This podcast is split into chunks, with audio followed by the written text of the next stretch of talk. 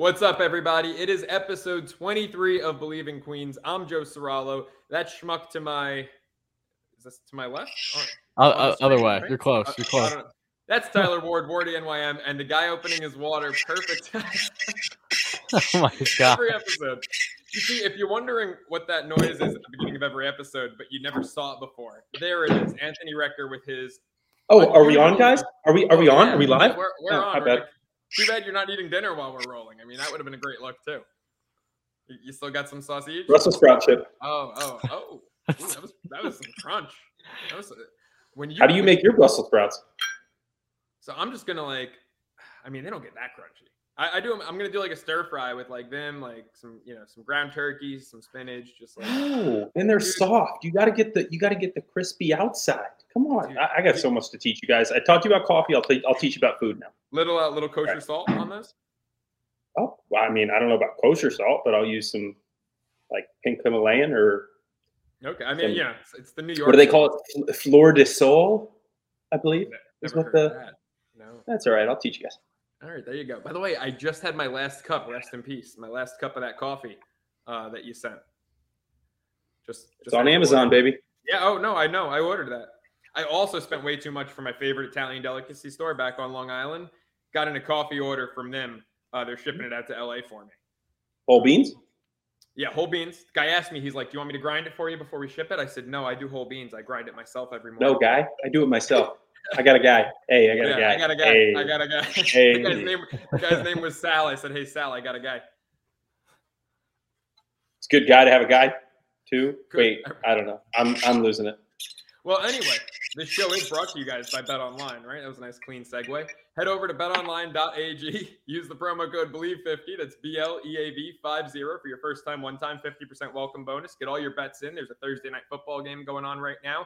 Hope you hammered the under like I did. It's raining. Pittsburgh Browns, two bad offenses. That was a no brainer. You can make the rest of your bets baseball, football, curling if it's the season for it. I don't know when the season for that is. Do it at Bet Online and use the code BLEAV50 let the games begin.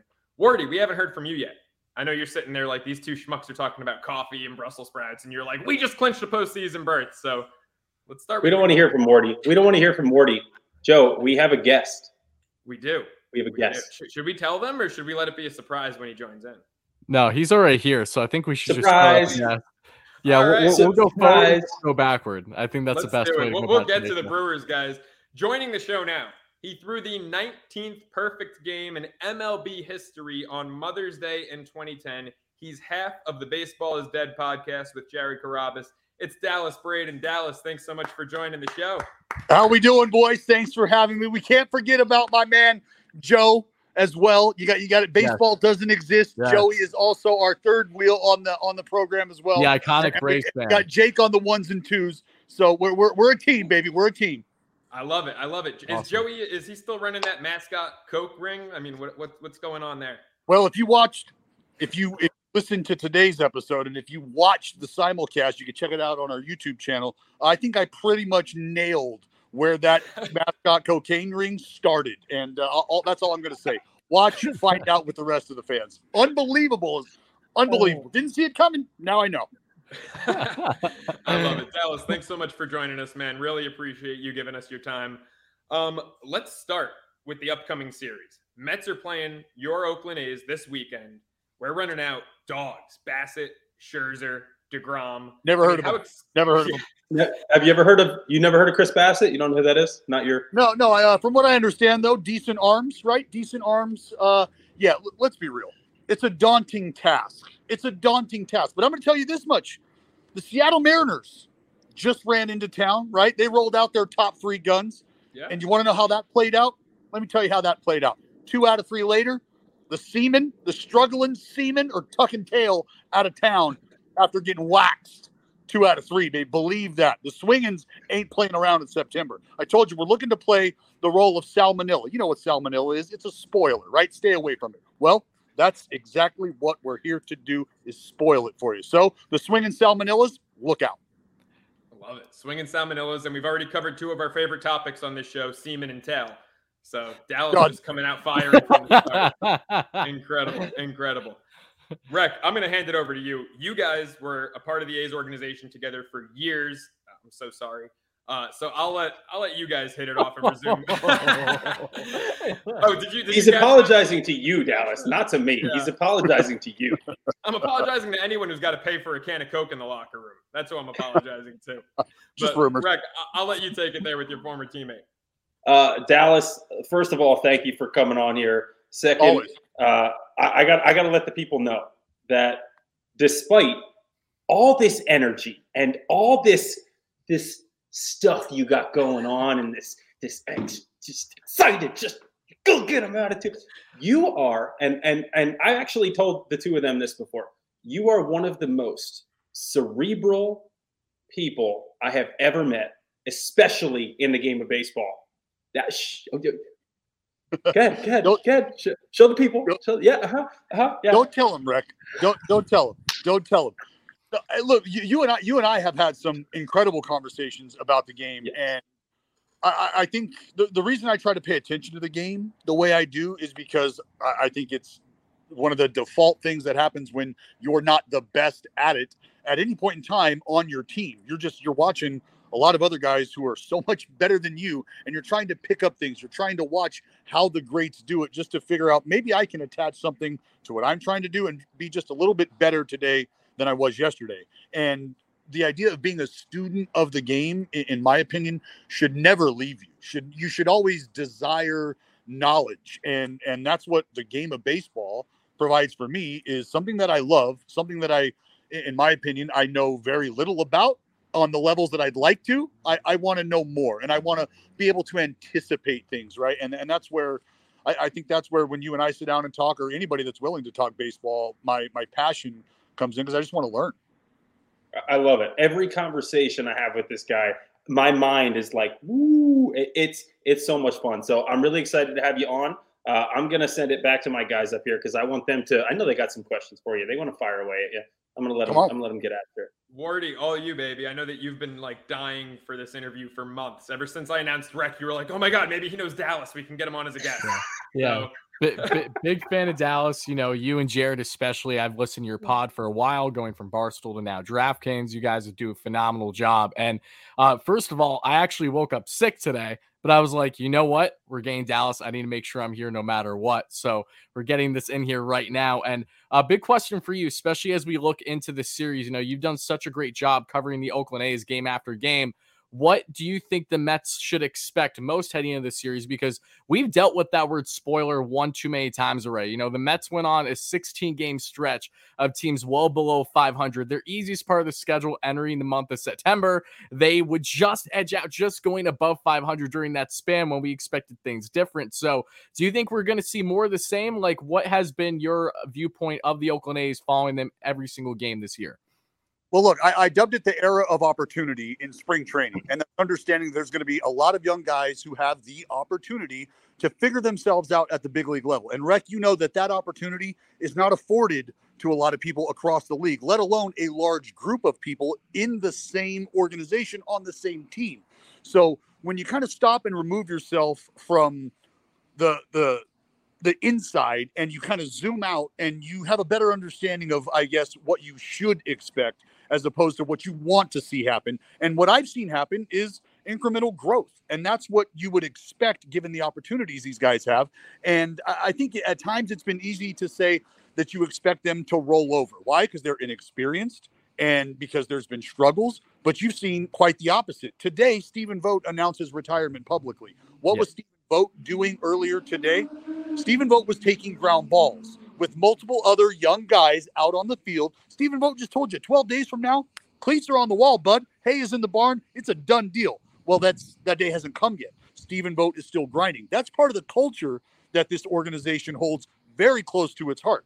And Stephen Vogt was a part of that then. He's a part of it again now. And it's great to have him here because these young guys I'm talking about are learning that that's how you go about your business. And to have a guy like Elvis Andrus, who is in the building for over half the season, show these kids how to go about your business, not only at the big league level, but at an elite professional level. That is going to pay dividends that might not show up right now, but come February of next season, come May of next season, come August of next season, I expect to see the effort now start to pay off. You know, staying on the same topic of the young kids, I want to know what is your first reaction to Ken Waldichuk? You know, the young Southpaw coming in in that Frankie Montas deal. He's going to be rolling out. I think he's facing Jake in the series for game two. So, what has been your viewpoint on him from the first couple starts that you've seen him since he arrived in Oakland? live heater, likes to likes to be able to dabble up top. Um, I, I think that's an area where guys, when you get to the big leagues and you've had success in 3A, rolling that heater up top, you got to understand some guys are just not going to offer at it. And if it's not higher than high or where it needs to be, that's going to be three left turns. You're going to be backing up third. So you got to figure out how to live in that space up there. From there, He's got a good changeup. He's got a sweeping slider. I like to see that. I think commanding it a little more earlier in the counts for him is going to help the fastball expansion play later in the counts. He's a guy who understands the tools that he has, and he's a dude provided the opportunity again that he has here in Oakland to grow at the big league level, a part of a rotation. And I think they probably see him towards the front of the rotation in the future. I think he just has to continue to, to understand how to game plan, realize what he does well at this level, what he's confident in doing well at this level, and he's got a guy in Sean Murphy who as as prepared as it gets. So I don't see any reason why he can't be able to take his game to the next level here, honestly, within the last few starts and then heading into the offseason, just figuring out how to do homework at the big league level because the tools are there. The heater I like, the changeup I like, the idea of how to go about his business is something that you you constantly have to pay attention to and get better at. Awesome.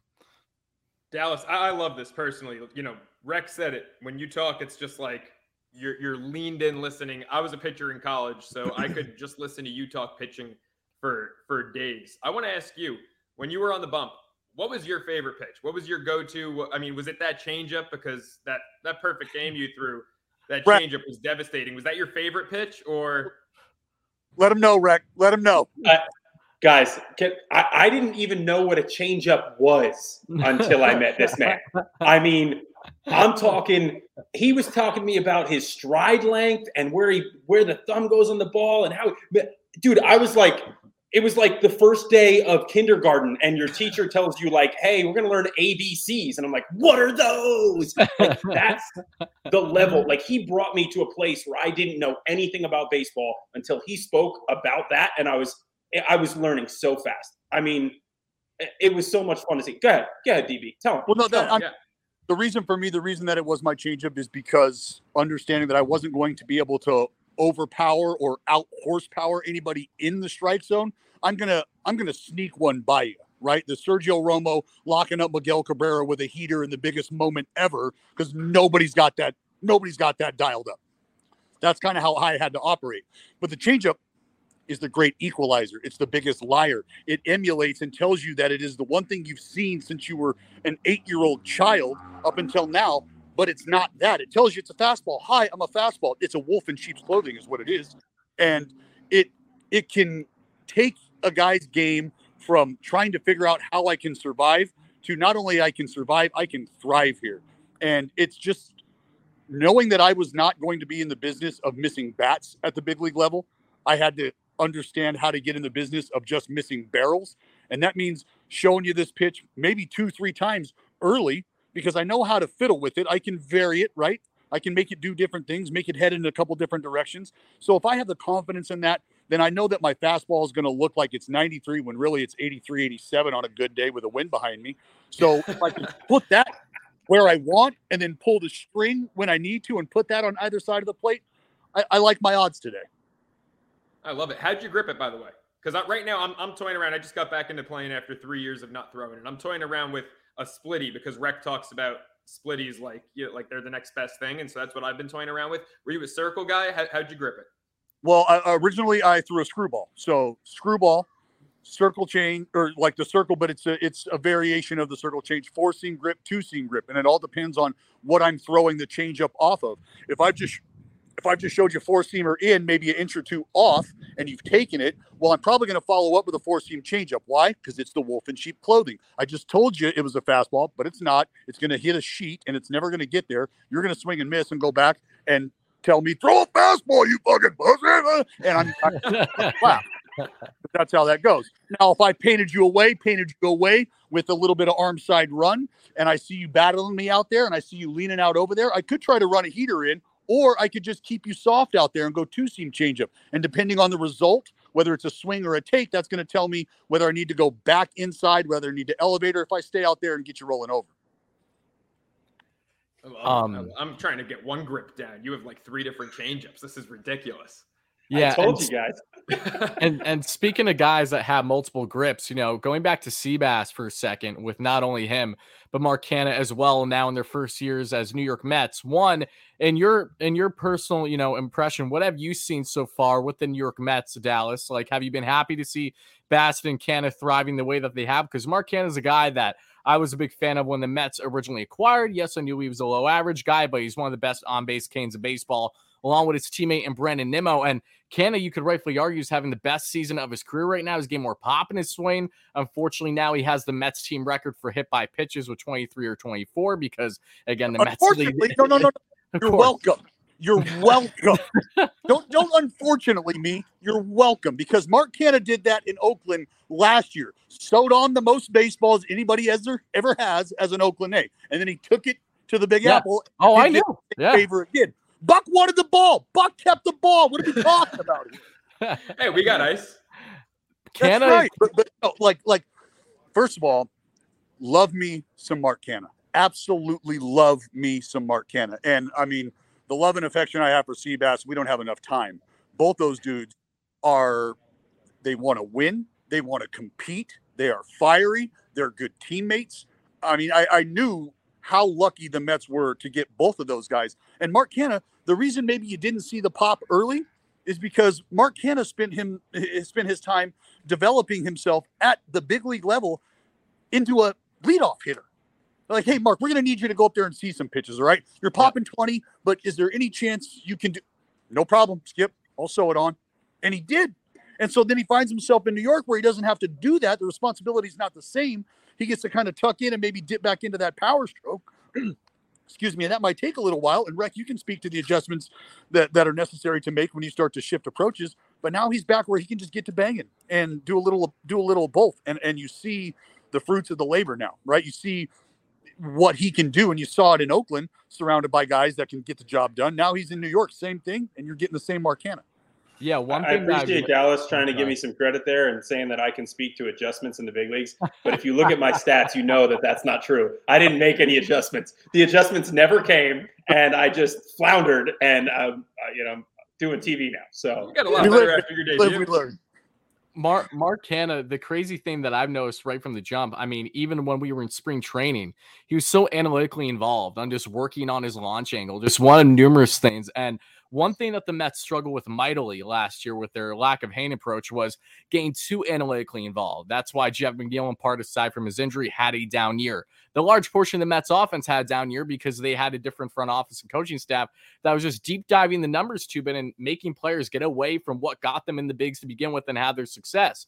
Now, this year, it's been a completely different type mentality where the guys are going with the flow while taking information.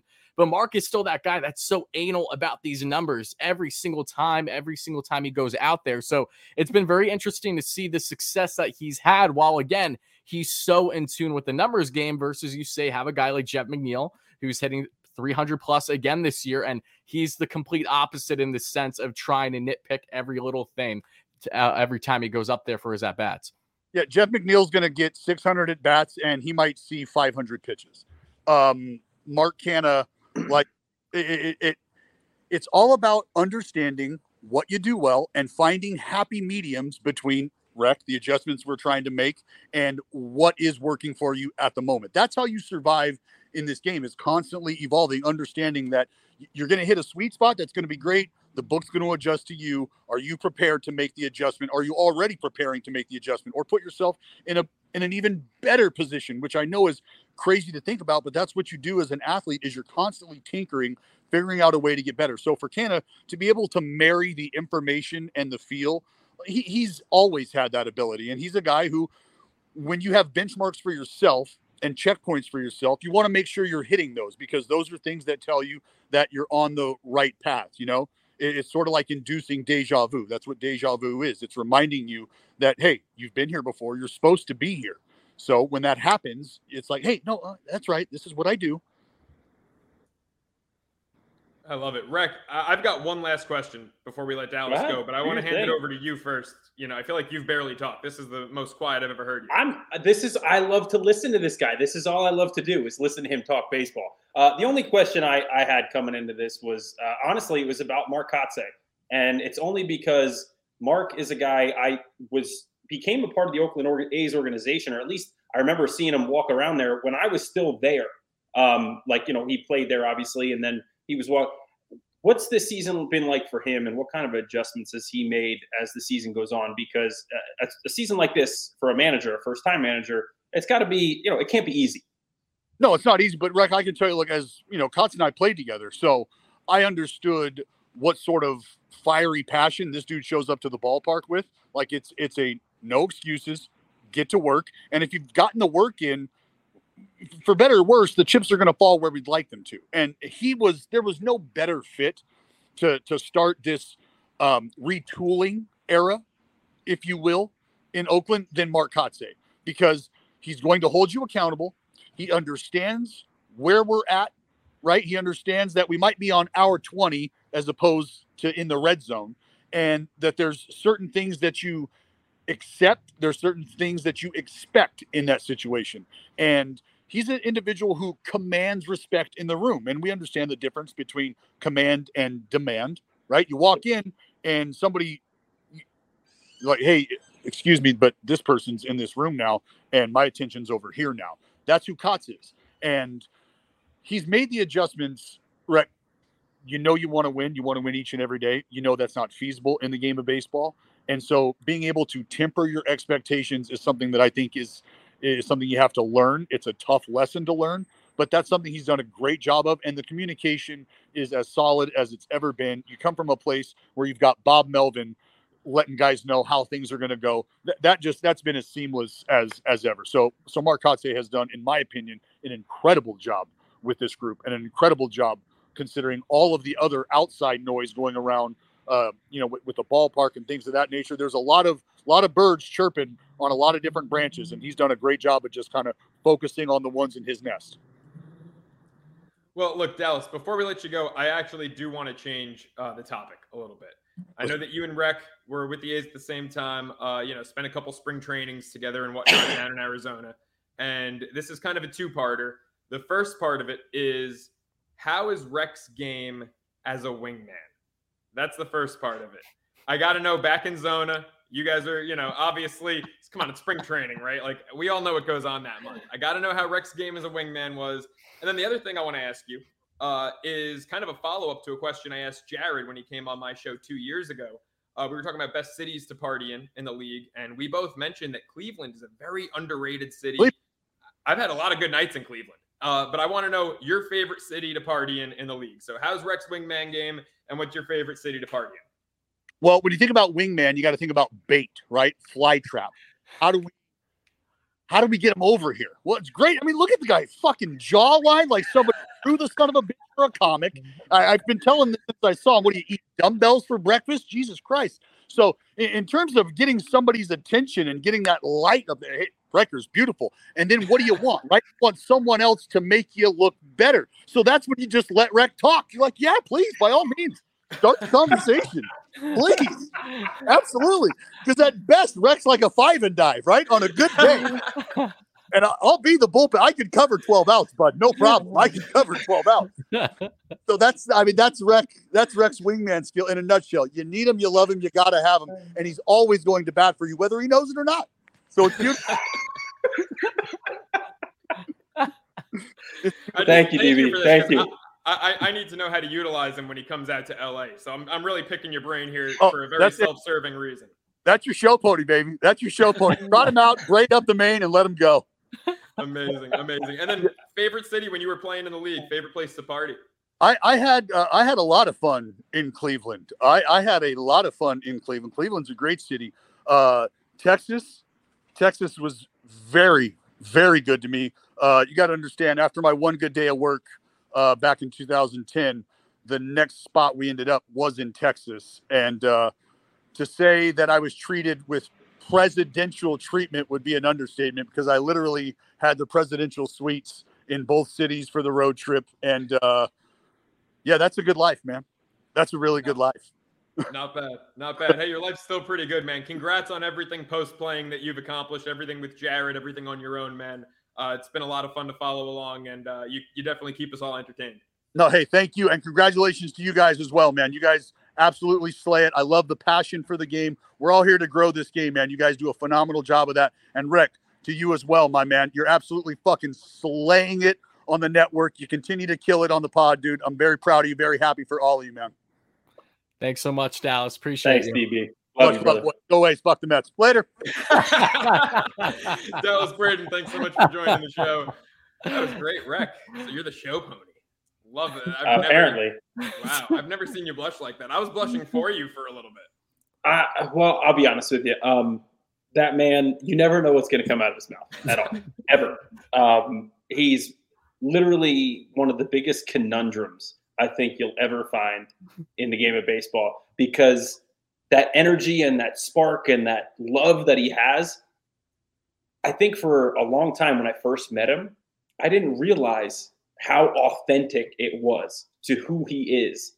And then the cerebral nature with which he goes about his business mixed with that personality, like you don't expect those two to intertwine.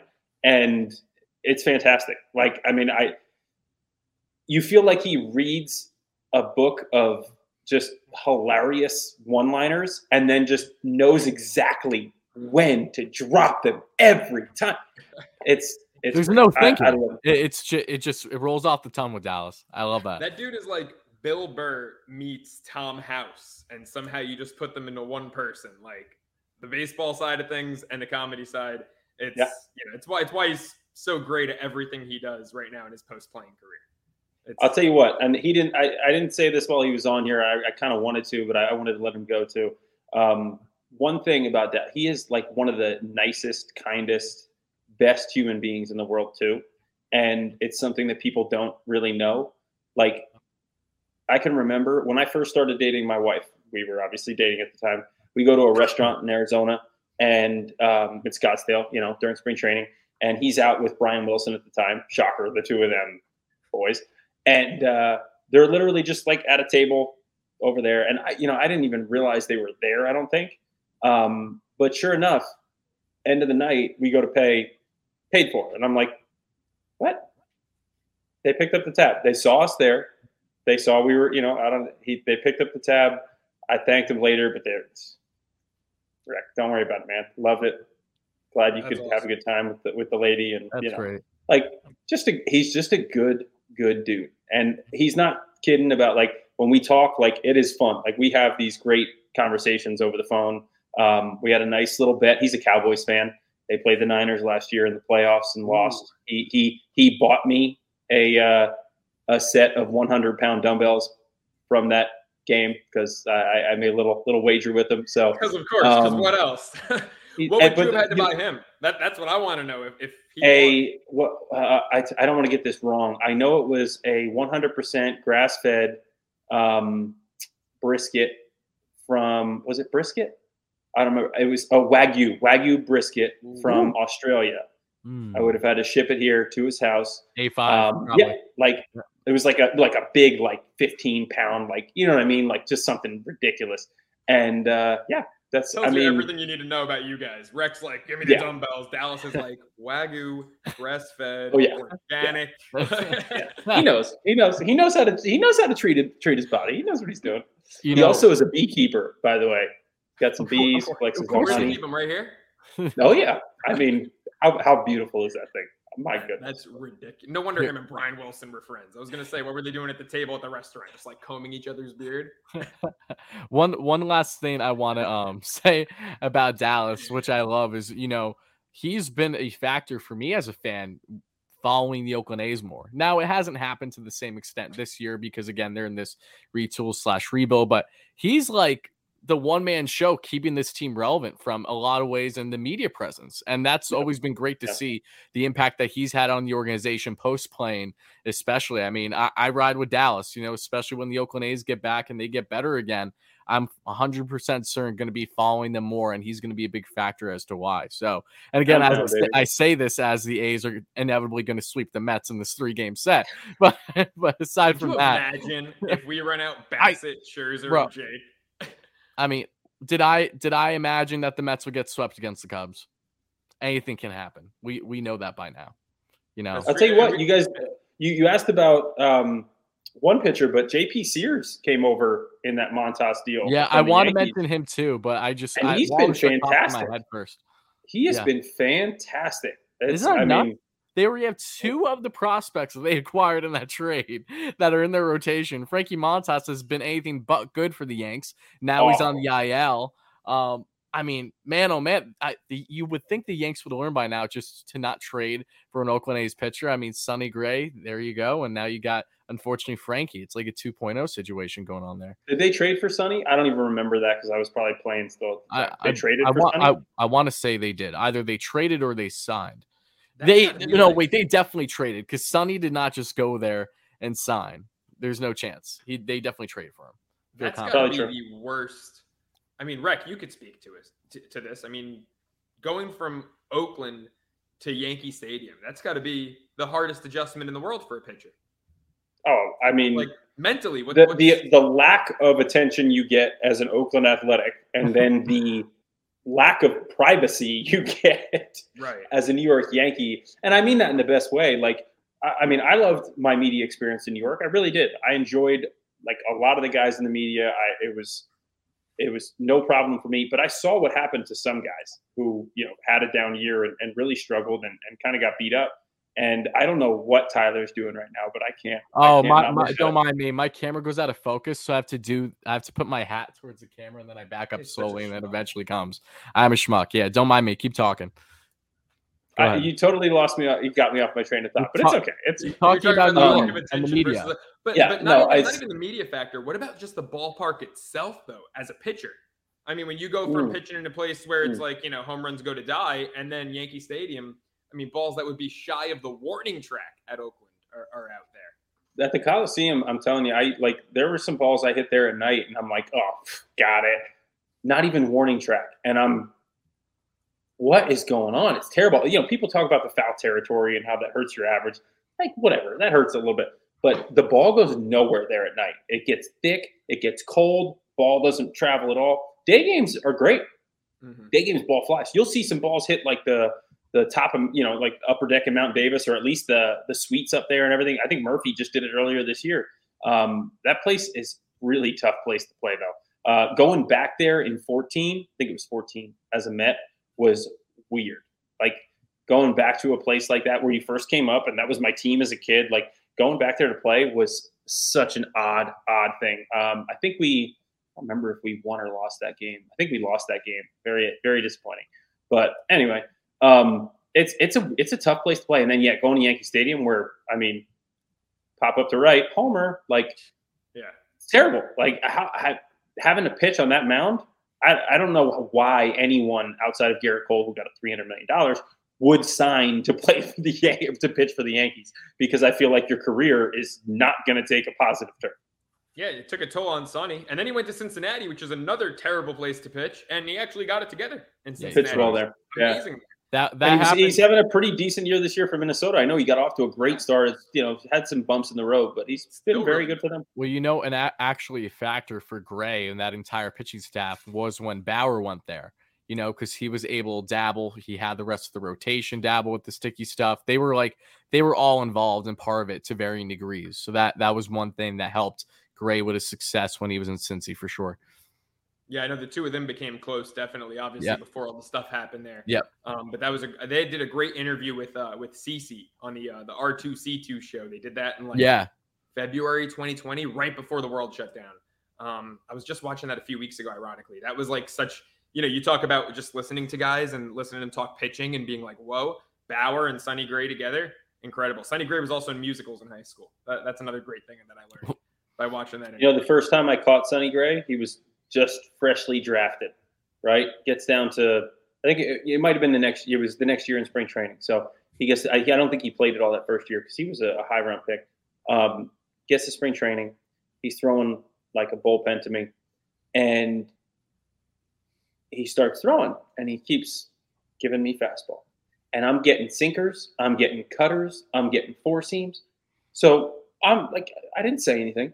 We're done, and I go out there. I was like, "Hey, man, you uh, got good stuff, but um, like, do you know when it's gonna move?" And he's, "Nah, I just throw it." what? Like, and I mean, balls were going all over the place, and I'm like, dude, you can't, you can't do that. Like, that's not gonna fly. But you talked about it, how cerebral he is now. That's who he was, and this is who he is now, and that's what Dallas is talking about making those adjustments. Like, you get to the big leagues or you get in professional baseball in general, you realize how much more work you got to put in to get better every day and to pass the people around you, you know, and and to get to the big get to the bigs and then stay there and then become a big, you know, like a, a an established big leaguer. It's it's crazy, and you could tell it's it's so much fun seeing guys go through the journey and seeing where they end up on the other side as opposed to where they began. And it's funny too because he went to, I mean, he went to a great college, right? Isn't Sonny Gray? He's a Vanderbilt boy, right? So Mhm. like you go to Vandy, which is like you know top notch college program, and even at a great school like that with great competition, playing SEC baseball, he was still probably just letting it fly and blowing it by guys. Letting it eat, baby. Yeah, I mean, even at a great program like that, College is a little it out. different now. Like they've got the technology, they're working on some of those things, but Especially it's Vandy. uh, Yeah. Yeah. It's an advanced school. Look, we, we got the A's coming up, boys, and uh, you know we we went through Bassitt, Degrom, Max. Like I don't I don't think there's much more to be said about that series. Like I'd honestly be disappointed if it's not a sweep. I know that that's lofty expectations, and Rec, you know you you were right about the 16 game stretch when you said 10 and six versus me and Tyler getting a little too high, going 12 and four. yeah, God um, forbid. Just because of the three guys we're running out there, mind you, we had Bassitt, Jake, and Peterson against the Cubs and got swept. So anything can happen. Uh, but I mean, I'm expecting these guys to really dial it up this weekend, especially hopefully Atlanta loses once or twice to Philly. Could be a big help as the uh, season winds down. But let's let's celebrate a little bit. The Mets just clinched their first playoff spot in six years, tenth playoff spot in the 60-year history of the franchise. I mean, the job's not done. And so we're kind of in a position where it's like, you know, yay, but also we're essentially tied for first place right now with the Atlanta Braves. So, Rex, starting with you, and then Tyler, uh, you can hop in after that. When it came to the celebration, like, what was your mindset there? Did you take a minute and enjoy that? You know, they just they clinched the playoff spot. We all knew it was going to happen, but that they made it official. Or are you just like, job's not done, division or bust? No, that's exactly how it is. Job's not done. Even in 15, when we won the division, um, like you take the time to celebrate it, but that's what that night is for. And then the next day, it's you're over it. You're on to the next thing. Um, you know, and that's how you have to really make your mindset in, in the game of baseball. When you're playing 162 games and it's day after day after day, and you're gonna have good nights, you're gonna have bad nights, you're gonna, you know, be on teams where you lose 100. You're gonna might be on teams where you win 100, and one way or another, uh, in the end, you have to be that guy that takes that game for what it's worth. Whatever happens, you can do whatever you want with it that night. But by the next day, you got to be back in the mindset of showing up to the baseball field, ready to work, ready to do what I got to do to get better today. And it's the same thing with with winning. I mean, you win, you win the division, or you or you guarantee yourself a, a spot in the playoffs. Great. Well, I mean, the Mets still want to win the division, and the ultimate goal for them is to win the World Series. So yeah, it's it's certainly more along the line, mindset, um, and it was for me back in 15 of okay, great, now what? And that's just how you gotta. I mean, that's how uh, I think all athletes approach these things. Wardy, what about you? As a fan, how much did you enjoy clinching the playoffs versus, you know, how much more you will enjoy if they clinch the division? Yeah, I mean, I definitely savored it for that night, just like the team. You know, I did a live post game show, and I think that was the night I actually had you on. We had a lot of fun.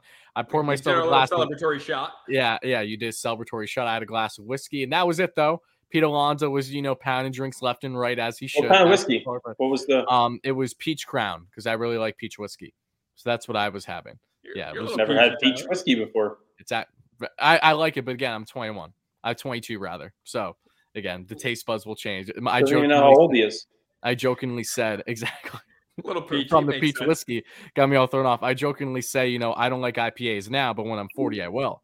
You know, my parents love IPAs. I, am just not into them yet. Um, but going back to what I was saying is, yeah, I mean, I definitely enjoyed that moment. It was great because, again, especially as a younger fan, I've only seen while following the Mets on a day to day basis, I've only seen them in the playoffs twice. So, like, this is a big deal for me. And I know it is for the team because while they have a lot of vets on the club, they have a lot of newcomers that have no playoff experience. Leading the way is Alonso.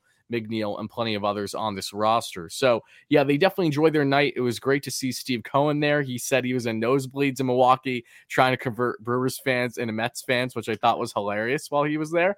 Um, but yeah, you can, tell a picture to confirm that he was in nosebleeds because he was he was he was, he was probably bullshitting, but we're no, gonna the, go with the, the notion. Is there's suite levels at the 300s there as opposed to the mm-hmm. 200s at cities. Mm-hmm. Okay, you need to take mm-hmm. out the mm-hmm. binocular. mm-hmm.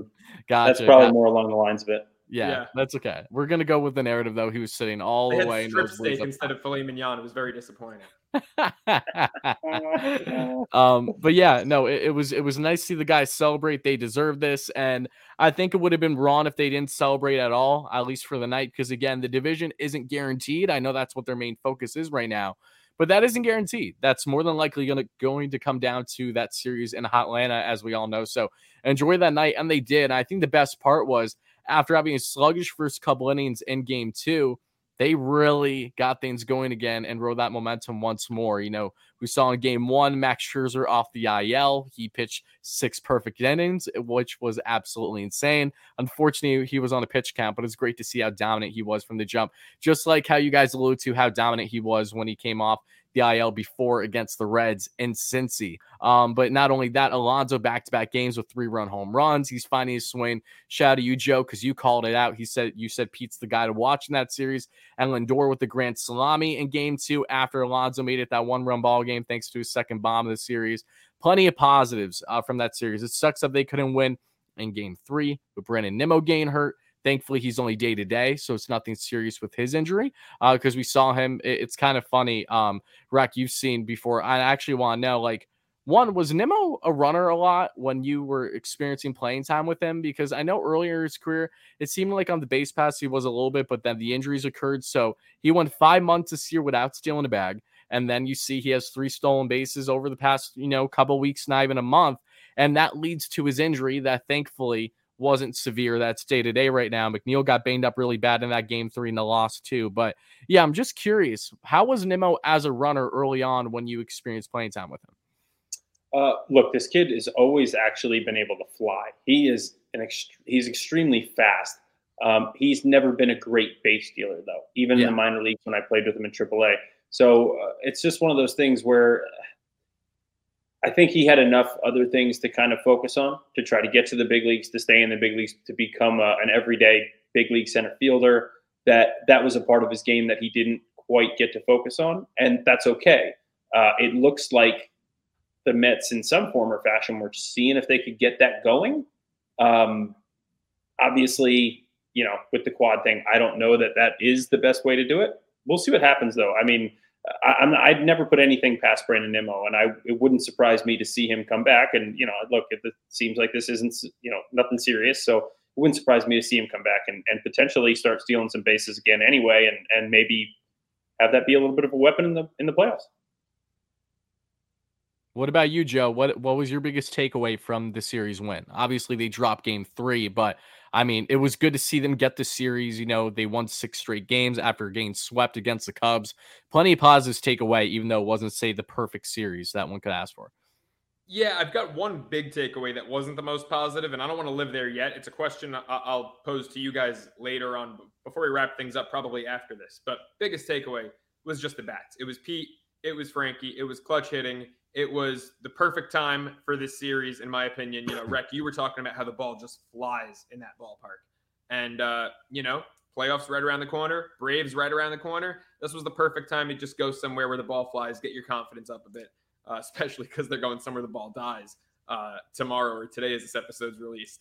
But uh, it's it's Pete, his stroke. You know, Tyler, we talked about this on your live stream after game one. Yeah. That pitch, that was a damn good pitch by Corbin Burnes. Corbin Burnes sinker down in, and Pete right? just went and got it. Like that I thing mean, had run, yeah. that thing had dip, and Pete just And, and the reason that it was such a beautiful, I think the, the word I used the other night was sexy swing from Pete, is because it was like he wasn't trying to do too much.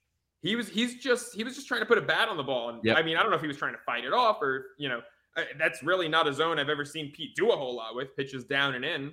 And he just turned on it and opened up a little bit and just jacked that shit. And it was like seeing that, it's like he's back. I mean, we've seen this guy uh, on pitches down there. like I've seen hanging breaking balls down the middle that his timing is off when he's slumping. And it's like, dude, you can hit that ball 500 feet. Why are you, you know, popping out to the first baseman in foul territory? And so for him to take a damn good pitch from a damn good pitcher and just turn on that and, and destroy that thing, that that was that was the best thing I saw in those three games. And then you saw in game two that home run was insane because it was a dead center like liner. It didn't get much air at all. It just went all the way back, like a snap I of might a have missed that. I might have been making my bed on the phone. Yeah, yeah, no, he, he had a beautiful home run, and then not long after you see in the game. God damn it! Uh, then Look on you the see- it took me a minute to process what you said, and then and then Taylor Rogers comes in the game, and he essentially walks the bases loaded for Francisco Lindor, who first pitch swing says, "How you doing? Out of here." Ninety nine RBIs for Francisco.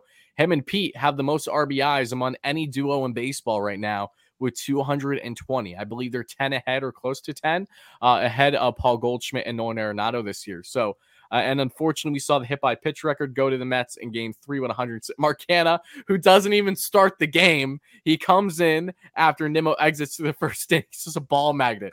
First two at bats he has, he gets drilled. And they, he got hit pretty hard both times, too. I mean, they weren't really all that close. I felt terrible.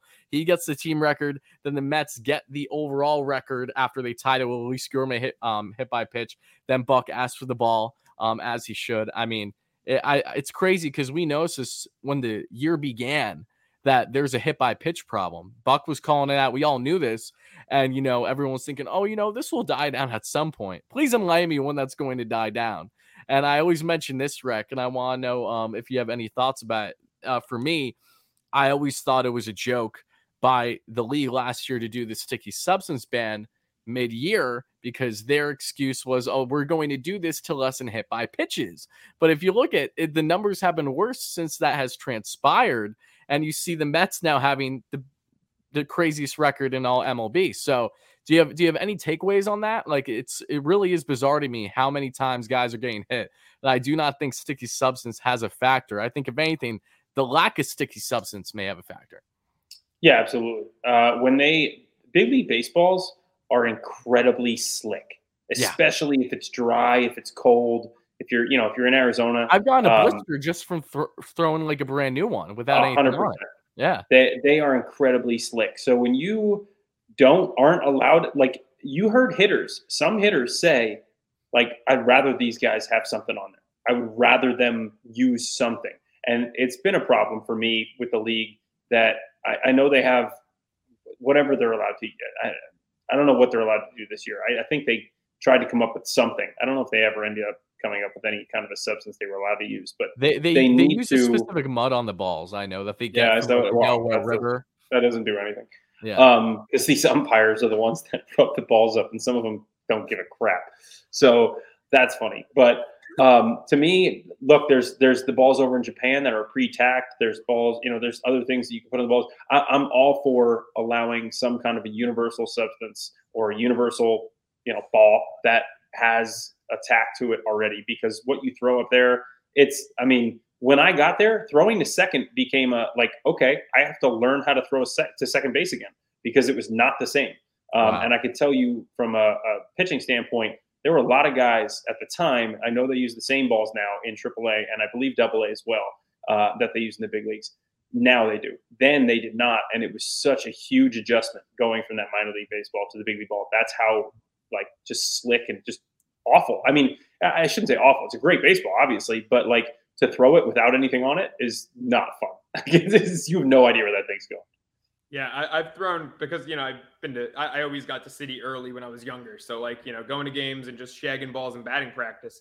I would you know then I would use them to throw with, and uh, I've thrown bullpen sessions where I take both an NCAA ball back when I was in school and an MLB ball, and it's like NCAA sliders like, shoo. Yeah. MLB ball it's like, like it's like why the hell is this thing not breaking and why is it like slipping out and you know like going like eight feet high in the right hander's batter's box like it's it really One has laces that literally are as high as my finger, and the other one doesn't have any laces at all. It's like a string it's- around the ball. college baseball the laces are just the seams are ridiculous it's Uh, insane I'm sorry. One last No, thing no, I want to share on this topic because I've again I've had I've been engulfed in the drama going on with the baseballs really since I started making baseball content because it You're drives me nuts. balls, tyler is that what you're? Hundred percent, exactly, Joe. But it's funny because talking about the co-host with Dallas, not Jared, but Joey for Baseball Doesn't Exist, came out with a great video just over the past like two months, I believe, on how the MLB and their pitchers are cheating again. And it's 100% true. He went down to break down how they're not doing the sticky sticky substance checks nearly to the same degree. And if they are, they're not doing anything because you see guys this year. I mean, Karinachek's a great example that we've seen with his hair. I mean, you see so many guys, you know, right be under their butt are wiping constantly after every single pitch or their hair. They're doing all these different little things. Gerrit Cole, of course, is doing it with his hair, or of course, right below his butt. Many other pitchers are, and they're not getting caught for it anymore. They're using something. But the reason why the MLB is not cracking down on it because offensive numbers are still skyrocketing this year versus what they were last year. I mean, last year entering pre-sticky substance ban, they were having the worst offensive numbers in MLB in decades, which was again their excuse to change things up, probably switch to baseballs and doing so, juicing them up, whatever they were doing. But the whole point is that, you know, when there's a lack of offense in the game of baseball, they're losing money. That's the nature of the game. So that was just very interesting to see how again the crackdown isn't nearly as severe this year when guys are using stuff again, but it doesn't matter because it hasn't impacted the upswing in offensive production. Just something to keep in mind. Just something to keep in mind. Yeah. I'm not saying people aren't cheating or are cheating, Yeah. but the one way to get a little bit of tack on your hands, rosin and sweat. Yep. Sweat. I don't know about you, but you know, you get a little bit of something ass. down there sometimes. You gotta you gotta get a little get a little something on your hand and then you use rosin and a little tack. Yeah, I mean, Joe, when- when you you know? have like full on black streaks under your like right ass cheek, I'm gonna go on a lemon and say there's Well, something. you know, there. your hands get dirty, you know, Yeah. dirt yeah, and yeah, exactly. Y- You know, it's funny. I was going to ask Tyler, like, was it necessary when you when you said "but" for you to actually, you know, reenact it and go Yeah, back there? But A hundred but then. Rex did it too. So I guess now we're all just, you know, yeah. Yeah. I mean, when I was pitching, I'd you know slip the middle finger up there real quick and then get Yeah, out what there is- and yeah. Like what even is up. this show, man? What what's It's, going uh, on? You know, You brought Dallas shocked- on, guys. As soon as we brought Dallas on, it was, It was all downhill I from was there. going to say, I'm just shocked that on an episode where we had Dallas Braden on, we're talking about fingers up butts, and Dallas is not a part of the conversation. That's, a great point. shocking part to me. That's ridiculous. Uh, the last thing I have to say, I, I shouldn't even say it now because it actually has to do with baseball. Uh, but the last question I had, game three of this series. This was the big takeaway that isn't so positive. I already know what you're gonna say. Series, we won two out of three. Yeah, you know it's Drew Smith. Yep. Tyler, it's it's the choice. Rec, I'm curious. You know, Buck's been phenomenal all year, and I'm not. I'm really not trying to second guess him, but bringing in a guy off the IL. We saw the night before Megill came in off the IL. It's tough. First game back, gave up a couple runs, but it was a big lead. Smith comes in. What was the situation? Bases loaded, one out. I mean, two nothing games. Bases game loaded, two out. two outs and, and it's like you know it's still a game that you're in a two nothing game and then smith comes in and the brewers blow it wide open was i the only one sitting there scratching my head going really couldn't have waited till like oakland to bring him back maybe if you got a seven to one lead one of those games or something like what do you think about that spot uh, I'll be honest. It, it feels to me like they've had a lot of scripts for these games that they coaches, managers, they get together before the series, before each game. What are we going to do today? This situation comes up. This situation comes up. This is they get you got guys coming off the IL. You have to get them in there sooner than later. You don't want them to sit. That's the worst thing they can do.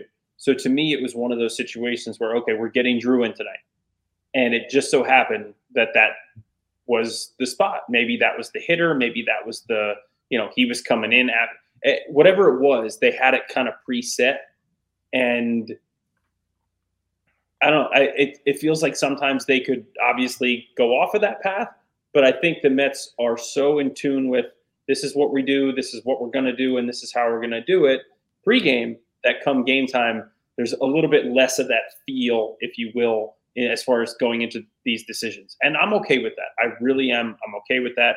Stuff like this is going to happen.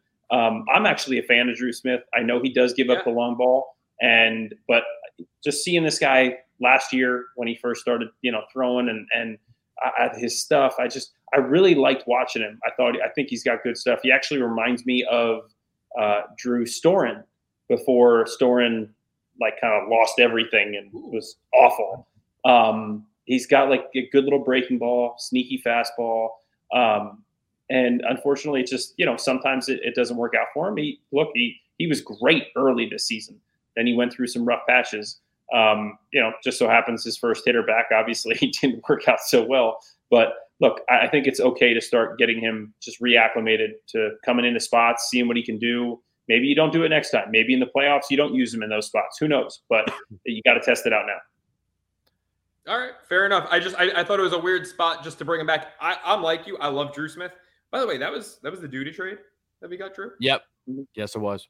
Wow, that was that, that worked out. That worked out. I mean, I love Lucas, but at that point in his career and that point in time, that worked out. What's up, T? Yeah, no, I just want to share my quick, you know, viewpoint on this because I agree. I I didn't like to see Drew there because you saw how the Mets set up Tylor Megill in this series when they already had a five nothing lead in a previous game. Giving him that type of leash, where even if he did give up a couple runs, is not going to to hurt the game more than likely. And two, it's not going to hurt his confidence as much. And that was the case. I mean, the Mets only gave up those two runs in that seven to two victory in game one. And then you see here, it's a completely different spot. I mean, I would have even said go with Peterson still against Brosseau and the right hander. See if you can get him, you know, maybe with that back uh the back foot slider, just get something going there for the final out. I understand I understood walking Adames because he just kicked the Mets ass that entire series, but especially in that matchup, righty on lefty, it's not like David can't get righties out. So uh, No, he's a it- that that really felt like a head scratcher for me. And then you bring in Drew. Yes, he was on, on an 0-2 count, but I mean at this juncture in the season, those little hiccups they mean everything right now. So like I agree, I love Buck and I've loved a good portion of decisions he's made this year. I think if there's any hiccup or any criticism you could rightfully give him, it's been these rare moments with the bullpen. That really is about it for me. But um I just feel bad for Drew because I mean he just gets back in after being on the IL for an extended period of time. He gives up a grand salami. I mean, it's not necessarily the biggest confidence booster to come right back out there. So yeah, I, I would have liked him in a position where there was more of a comfortability uh, from the Mets standpoint, either in a blown out game where they're winning or losing versus a tight one like that. But it is what it is. We move on. Absolutely, absolutely. Look, uh, you know, we're in the same boat there. I just, you know, I think Drew going down the line. I think he's going to be a part of this playoff roster. I hope this doesn't hurt his confidence too much. Guy's got ridiculous stuff. And uh, on to Oakland. On to Oakland. Before we wrap it up, I do want to remind everyone: head over to shop.bleav.com. We've got new merch. We've got Bad Fundy shirts for the Phillies. We've got them in Philly colors and Mets colors. We've got Stanky shirts for the Stankies, who, by the way, are now losing four to three. They were up three nothing on the Sox. They're But there's one schmuck in here that bet on the Sox. I bet on the Sox, baby. Ex- I bet on the. Sox. I bet on the Guardians. The Guardians are at four to one right now in the seventh. Uh, what other action do I have? Oh, the Astros. They lost, right? Two nothing. Unbelievable. Oh Uh, and then the Phillies leading one nothing in the eighth against the Braves. We've got a warm up Jansen shirt because there's no one we would rather see next weekend when the Mets play the Braves than Kenley seven blown saves Jansen. It's it's ridiculous. So go get your Bleav in Queens merch, whether it's the Pro Mets merch, bringing Vogel back, Get Wrecked, which is a favorite among 17 year old kids as I've, as I've seen. Uh, go get the Mets shirts and go get the shirts to make fun of our opponents. Bad Fundies, Warm Up Jansen, Stankies, all of it at shop.bleav.com. That does it. Episode 23, Bleav in Queens, in the books. Thank you for listening to Bleav. You can show support to your host by subscribing to the show and giving us a five star rating on your preferred platform. Check us out at Bleav.com and search for B L E A V on YouTube.